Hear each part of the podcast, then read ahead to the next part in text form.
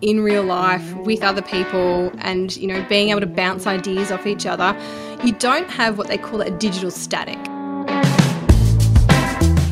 Well i can tell you that sitting people in rows of desks behind dual screens is not going to get what you're looking for.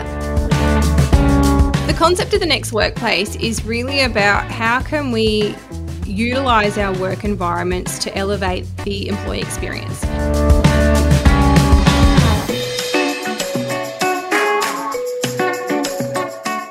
Welcome to the Common Creative Podcast. My name is Paul Fairweather. And my name is Chris Meredith. And today our special guest is Melissa Marsden, who is a interior designer and a workplace design strategist. Yeah, I, I, I think she's almost a thought leader in what work will be like. It's interesting, she's just published a book called The Next Workspace, and I learned so much. I learned about neighborhooding. I learned about the importance of applying the principles of great work when you're at home as well as, well as you're in the workspace. Um, and uh, so much more about play and food, for example, in the workplace. So, yeah, very interesting. Yeah, no, I found it a, a great conversation, Chris, and obviously over my career, I've designed numerous workspaces. And certainly when I was doing it, you know, 10 years ago, there was no workplace strategist uh, to soften up the clients beforehand. But it certainly is a, a, great thing, and I do understand, you know, as she says, her the dilemma of coming in and being just told, "Here's the space," you know, this is the number of people, make it work, and it's obviously a lot, lot deeper now. So yeah, it was a really interesting conversation, and we hope her book goes well. Uh, there'll be links in the show notes. So uh, let's get her on. Yeah, let's go. Hi, Melissa. A huge welcome to the Common Creative Podcast. Lovely to have you on the show. Oh, thanks so much for having me, guys. Yeah, great to have you on the show, Mel. Can we just start off by giving us a potted history about where you got to where you are? Sure. Um, so I actually started out as an interior designer, and during my career, I ended up starting to design workplaces which I found absolutely fascinating because I have a bit of an entrepreneurial bent behind me, and so then got focused on trying to figure out what makes businesses tick. And a big frustration for me was working with organizations where they would come to me and tell me, this is the lease that we've signed here's the space that we've you know agreed to and we want to fit this many people into this space and sort of jam all the little boxes into the big box and so I started really um, unpacking that with organisations, trying to understand what their values were, what their strategic objectives were. And that kind of led me on this journey to where I am now, which is to becoming a workplace strategist. And so I help organisations really understand what kind of workplace they need to support the people that they employ. Um, and what's going to make them the most productive by creating an environment that really supports them in getting their job done in the day to day. So that's kind of how I ended up here. So, Mel, tell me, uh, how far along the journey of a, a, workplace strategist? I mean, is that a hard sell? Because certainly my impression is so many offices are about exactly as you described. We've got a certain amount of space, so we'll line up rows of desks with chairs behind them, and that's the end of the design program, surely. Yeah. So, how hard is it to sell the idea of workplace strategy? Um, it used to be really damn hard, and I would spend a lot of time sort of banging my head against brick walls. But in some ways, the, the pandemic has been the silver lining because now everyone is talking about the impact of environment, the role of the workplace, how do we get people back, hybrid work, and now it's really it's a much easier sell uh, to get people to have this conversation. But what I'm finding is that um, organisations still aren't really clear on what that means, and they don't know that what I do is actually even an option for them. They don't know that this is a thing, and so they tend to start with the tenant advocate or the real estate agent, and then they kind of find me a little bit further down the process, and then we've kind of got to backtrack a little bit and, and line all the ducks up again. So it's an interesting process where I sort of sit into the, the mix. Um, I'm assuming that's knocking your head against the feature brick wall. Um, and uh, yes. with the ducks on the row, ducks in the wall. Um, but listen, yes. so uh, obviously to help get your word out there, the word about what you do is you've written a book called The Next Workspace. Is that the work, next workplace? The next workplace. Yes. Yeah, yeah. So. Um, uh, I'm assuming this has amazing gems in it about what you do and how to go about it. So, tell us about the book. Okay, so The book um, talks you through the five um, pillars that underpin the dynamics in every workplace. Um, so, this is a model that I've kind of developed, and the first one is talking about what reimagine the future. And the reality that many organisations have is that when we start working with them around their workplace, they're very much talking about the current state. And previously, organisations weren't taking a lot of perspective around what the future state might look like. How is technology going to impact and shift um, the way their organisation operates? What's AI going to do? How is all of these other things going to impact the number of people I need, the types of people I need, the types of roles that they need to do? So that's a, a big part of what we look at. The next thing that we look at is brand and culture. And brand to me is not so much your logo and you know the PMS colours that people then tend to slap on the wall and go, look, there's my feature wall, and I've, I've dealt with my brand. it's more about the experience that we want people to have when they do business with us. What do we want people to feel when they come to work for us? And then how do we then bring that to life through the physical environment, which then in turn leads to the creation of culture.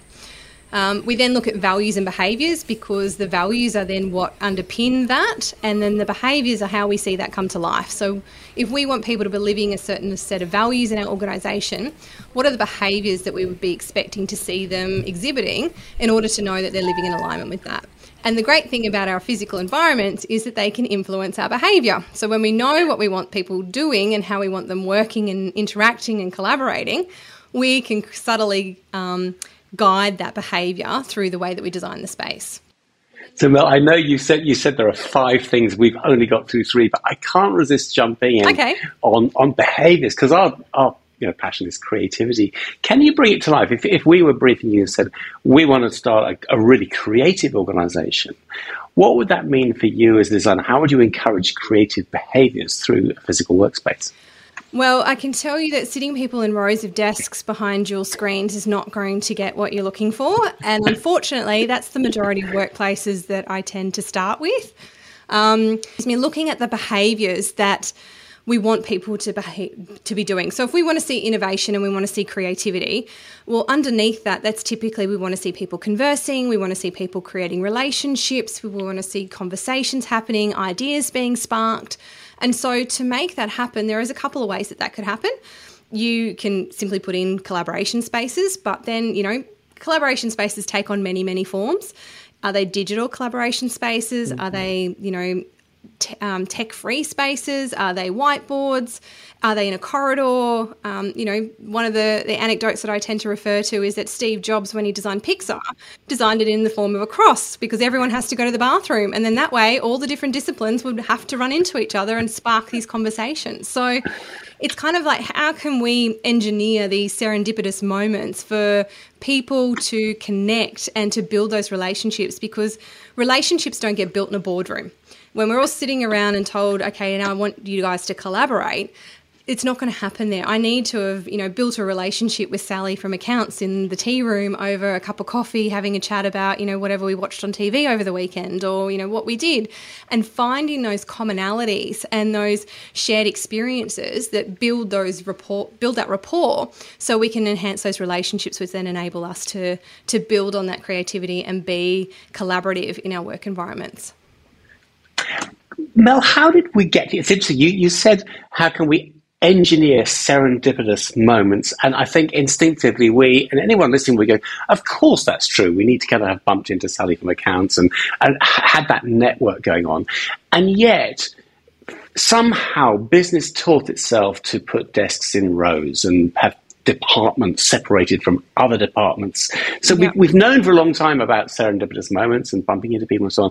And we've designed office spaces to do the opposite. How did we get there? How did we start in that such a wrong space? If you take a little look back in history, it all kind of started to shift when. Um, with Henry Ford is kind of where I start to uh. look at it from, and it's when he took the um, the working week and he split it down into five days and he had three shifts running around the clock. So basically, he turned his workforce into a 24 hour shift workforce that worked eight hours a day, five days a week. And then as we've shifted into more of a knowledge economy, we've actually just picked up that same working model and took it from the factory floor and put it into the front of house offices. And then as the offices got bigger and bigger and the factories got smaller and smaller, we've just continued this operating model and we've never really reevaluated it. We've never re looked at it. And this is where the pandemic has created that spark. And now there's all these conversations around the four day work week, which, you know, it's kind of, we need these big catalyst moments to kind of shake us up and go, okay, why are we doing what we've always been doing? And it's an opportunity then for us to kind of go back and relook at it and see if there is another way because we've kind of got stuck in the way we've always done things. I'm really interested. Chris and I did a workshop end of last year down in Melbourne for a large law firm, and they have a hot desking situation. Um, mm. You know, I don't think it's it's sort of partly space thing, and it's sort of new office after COVID. But what was really interesting is that one of the, the heads of the department, she was saying she has to book a, a spot every day, and the biggest problem that she has is she doesn't necessarily end up with her team and so, mm.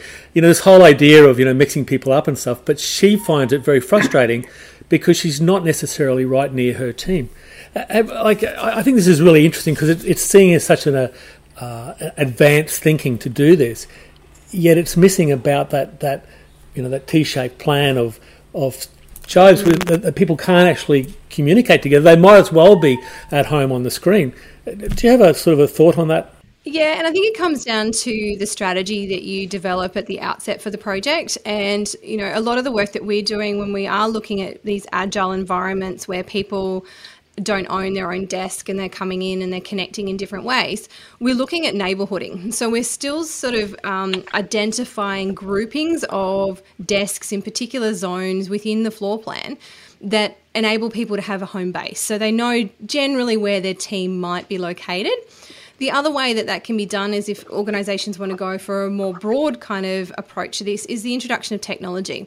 And technology is getting so much more advanced in terms of these, you know, um, workplace management software to the point where it uses the algorithms and AI to start to engineer connections. So you put in, you know, your team and you understand who you need to work with, and then it can start to go, okay, well, you know, Sally's going to be in on this day, and you need to talk to her, and she's part of your team, and then it kind of then helps you engineer those connections so that you're all coming in on similar days and that you're sitting in similar spaces. So that's where technology is starting to fill the gap. That obviously comes at a cost, and that's where that piece tends to fall off the radar at the moment. But if we look at it as a, a holistic, you know, whole of project cost, if we're reducing our footprint because we're getting more efficient with our utilization of space and how we're optimizing that, the technology kind of um, offsets that. So, Mel, we've been talking about offices, work, workspace, and so on. And of course, more and more of us are working in a variety of spaces, including perhaps our own homes, maybe the spare bedroom or the kitchen, wherever it is, quite often meeting in cafes and so on. Yep. I'd love to hear. Uh, do you have many projects about how you help people set up and work effectively at home? If so, what advice have you got for people when they are I think at the moment a lot of people are just crouching over their laptop in the corner of the kitchen or a spare bedroom or something, and and I think we need to go a long way beyond that. But if you are working at home, how do you, from a creative point of view, how do you maintain a creative vibe? But but also how do you maintain and get an effective workspace at mm. home? Um, we actually take the same principles that we uh, communicate to employees when we're working with organisations and show them how that they can then take those same principles and apply them at home. So, you know, when you go into a workplace and particularly our, our more modern agile workplaces, you move around. You don't sit at the desk all day. You go to the quiet room, you go to the cafe, you go to the collaboration area. You use the different spaces to create different mindset shifts and therefore you bring different energy to different activities. So, you know, if I'm going to go and do some collaboration, I'm not going to go and sit in the library because it's this quiet space, it's soft seating, it's very singular. It doesn't invoke that idea of being, you know, generating ideas and being having robust conversations. So the same thing is true at home. And this is why, you know, during the pandemic, you know, everyone's going, you need to set up your desk and you need to do this and you need to have all the ergonomics and all the rest of it.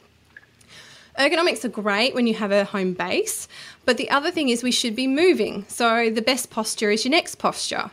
So, you know, if you want to do some a creative, uh, collaborative Teams call or a Zoom chat, do it at your kitchen table because it kind of is the same sort of style as what a meeting room table might be.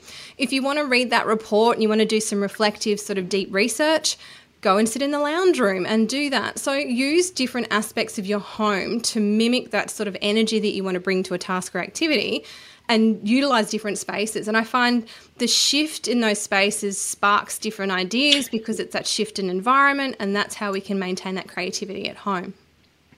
I think that's so true, isn't it? Different vibe in the kitchen. If I were ever to launch a business with staff, which I never will do, I, I love working with myself, if you like, but it would be called the kitchen for that exact reason that there's a, yeah. there's a creative, people kind of moving around, there's lots of stimulus. Anyway, so yeah, that makes perfect sense. Yeah. So basically, I wanted to. Um, Chris and I have come to our own conclusion, both by our own experience and also by a lot of neuroscientists that we've interviewed. And it's this whole thing about the difference between face to face, you know, in the same room and online.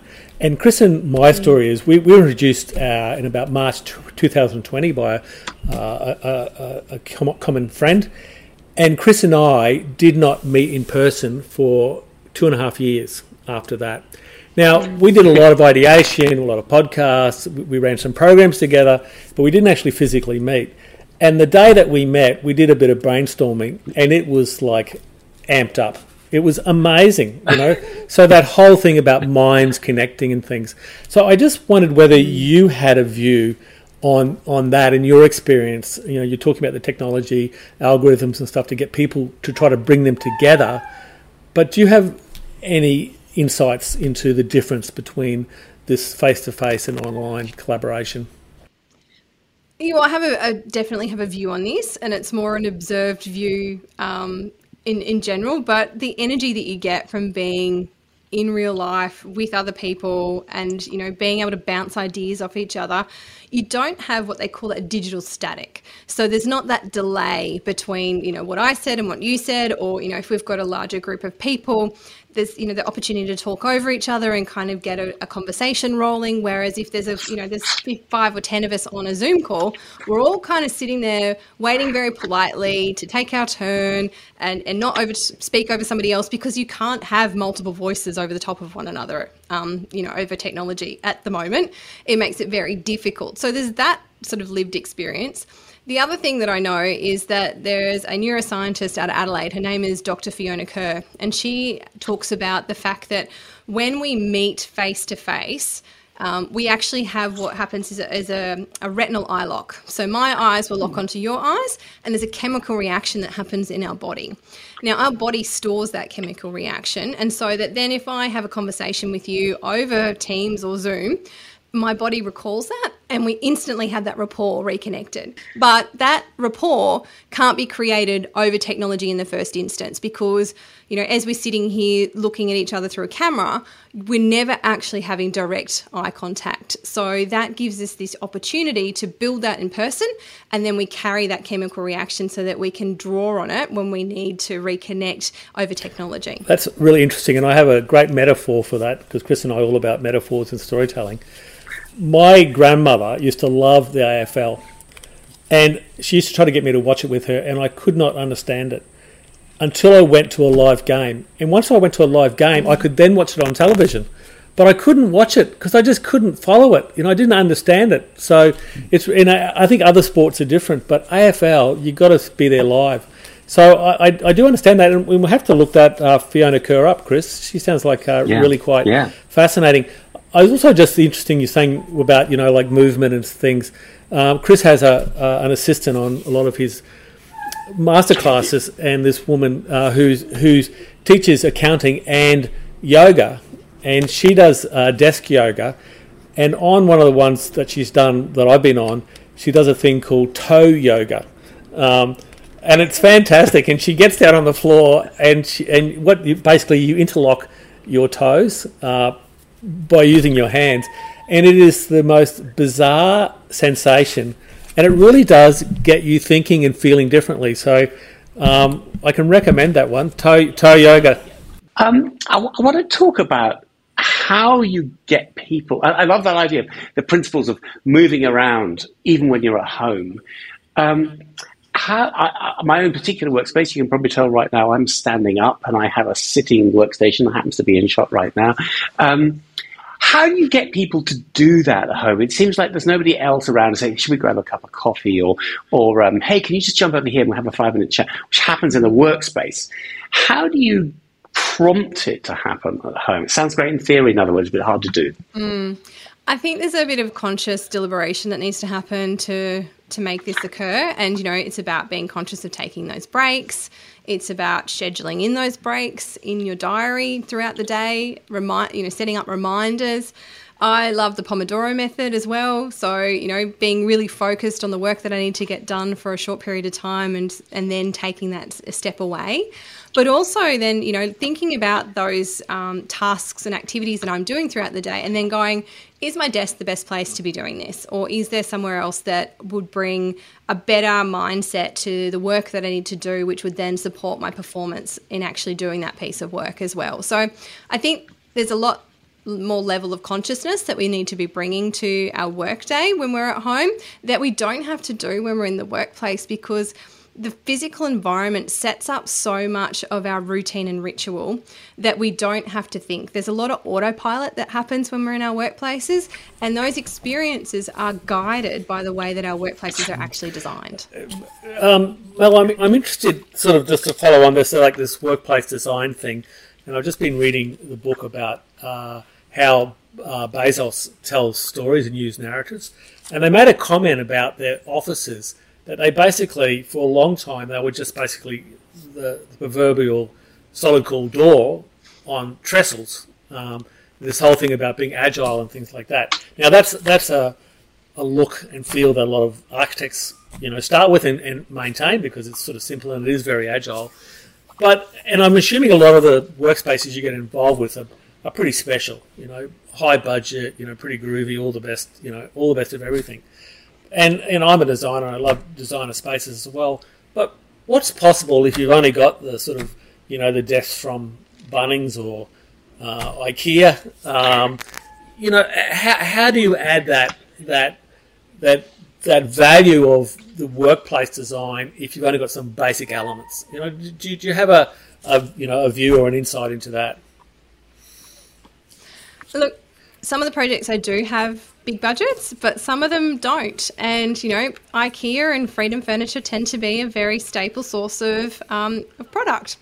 So that's definitely not something that's off the table. But what I suggest with organizations is actually going back and looking at, you know, what is your strategic objectives? What is your business story? And how can you use your space to communicate that? So, to give you an example of this, um, one of our clients is Hall Chadwick. They are an accounting company. The Brisbane branch of these guys, they started out in Longreach 40 years ago. When we walked in and started working with them, they had the standard landlord issue carpet, they had doctor's chairs in the waiting room. It was a grey laminate, you know, reception desk that they'd picked up from you know, Officeworks, and they'd put this space together. But it didn't tell me anything about who they were or, you know, what they were about. So, through the process that we go through, we uncovered this story of who they were and this really deep, rich connection that they have to Western Queensland. You know, a majority of their clients are agricultural landowners that, you know, are from Western Queensland. They're multiple generations old. So, they have this really strong affinity to the land. Um, and so what we did was we then started to bring that story to life. Now, these guys created an immensely creative uh, workplace, but it didn't cost the earth either because we were very smart and very clever about the type of materials we chose, where we sourced our furniture from, how we put it all together. So it is possible, but what I suggest is that organizations don't take that very, you know, white desk kind of approach that you tend to see when people think, oh, I don't have a lot of money, I don't want to be spending a huge amount. You know, laminate doesn't cost that much more when you change it from a timber grain from a, a white board. You know, there are simple ways that you can bring creativity into that space and that you can tell your story of who you are, where you've came from, and what makes you unique and different. Because at the end of the day, everyone's business story is different and this is that opportunity to communicate that because it's going to attract different clients to you but it's also going to attract different employees to you as well now i wonder if I, am going to change subject a little bit there's a, there's a particular bugbear i have about many offices that I visit when, when I'm in running workshops and so on. I'm hoping you can give me the, the solution to this, which, which is this is you you led into some kind of meeting room or some workshop space and you're there to set up. And the room is full of chairs Somebody somewhere has decided that because there's a certain floor space, we must fill the space with chairs. And I place a huge value on empty space where people can walk around, where people feel free to create. But no, somebody somewhere, oh, we've got more chairs, we put more chairs in. And there's never there's, there's never enough people to fill the chairs. But I, I basically I take my hat off to any chair salesperson. They must be brilliant. You can you need ten chairs. I'm going to give you twenty. Anyway, how do we get rid of all of those excess chairs to create a bit of space somewhere where people can actually express themselves. Oh, I think it comes down to the purpose of the room, to be honest. And I think, you know, when I look at this, it's about multi purpose spaces. So, training rooms I love because you can typically reconfigure them. The furniture in there is stackable or, you know, nesting and you can move the tables away. So, having flexibility in the furniture is a big a big thing for me. So even in a boardroom, if you can flip and fold the tables and get them out of the way, and you know, typically boardroom chairs are a lot more impressive, and so they're quite fixed and you know quite rigid. Whereas training room chairs, they can you know they can stack, as I said, or you know the the seats flip up and they can nest and it just makes things a little bit easier and you know the ability to be more agile in that space and be more creative with how you actually use that space I was hoping for something like electroshocks for the designers or something much more provocative than that. That's a very sensible suggestion, but I think we Sorry. need to see people in the stocks in the town square for crimes of too many Chris, chairs. Chris, I, I, so I've got to jump in here because I think it's some sort of designer thing. For a while, I lived in a quite a small one bedroom flat. And at one stage, I realised I had 23 chairs. and, and, and it's just like, and there are all sorts of different chairs. And I went, oh my god, you know, even in my studio, you know, I, just got so many chairs. It's just like ridiculous. And and they're probably random. Yeah, yeah. Actually, I do. I do have one chair that I bought at an op shop for twenty bucks, and I saw it at the V&A in London on an exhibition about mid-century modern. I went, oh my god! You know, I don't know if it's, you know, it was the the the um, Officeworks version back in uh, 1950, but I was very very happy with that chair. So um, so no, look, I yes, Chris, I feel I feel your pain, but I think it's a I think it's a I think it's a designer thing. we, uh... well, my theory, for what it's worth, is when you see the plan uh, in 2D on paper or something, and there's a gap, somebody feels a, a, need to fill it up with something, and there's a template for a chair, and you just pop that in. And so they, when they're specifying the furniture, they just count it. Oh, there's 28 chairs. Fine, I'll put the order in. Um, it's yeah, just well, can't have a space. We can't have gap. Well, there's typically a room size for a table size, which houses a certain amount of chairs. So that's where that problem's coming from. yeah, comes from ratios. Yes. But I, I, guess, I guess, I mean, the serious point behind that is, I, I think empty space is actually very important for creativity. That that people can walk around it. They, there's a sense if there's emptiness that I need to fill it with my ideas, my suggestions, and so on. Mm. And so I think a, a, an empty space is very helpful and, and powerful in the workspace.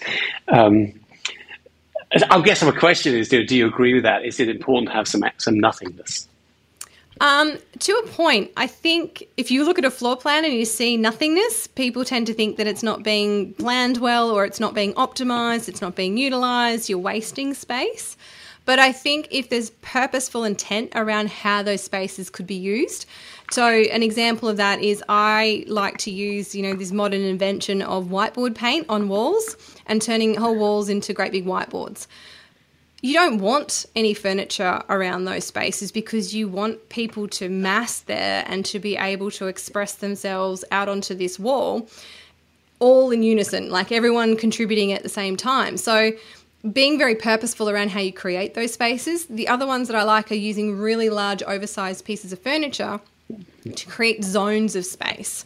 So around them and within them, it's quite vacant, but there's sort of this defined border of where the conversation can be contained.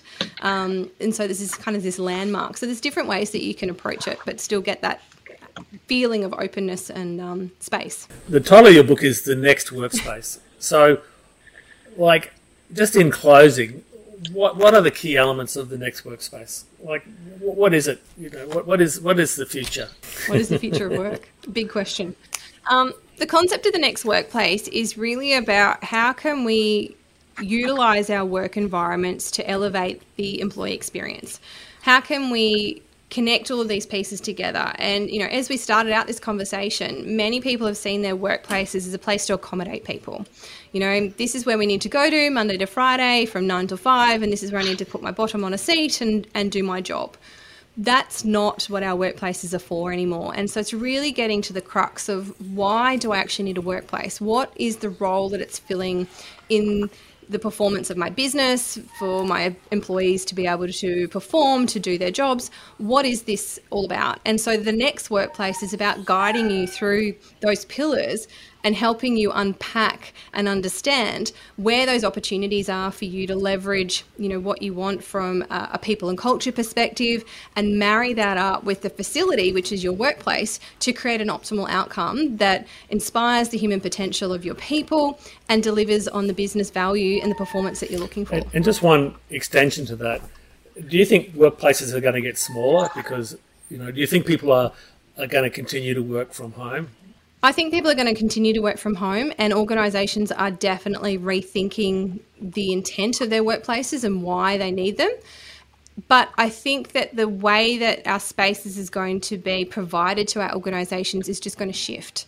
So, what we've seen at the moment is an inverse ratio. So, we used to see rows and rows and rows of workstations and little bits of meeting rooms and little bits of collaboration areas we're actually starting to see a flip of that. So we're seeing lots more collaboration spaces. We're seeing lots more quiet rooms because everyone's on a Zoom call or a Teams chat. So they've got to have these private individual spaces.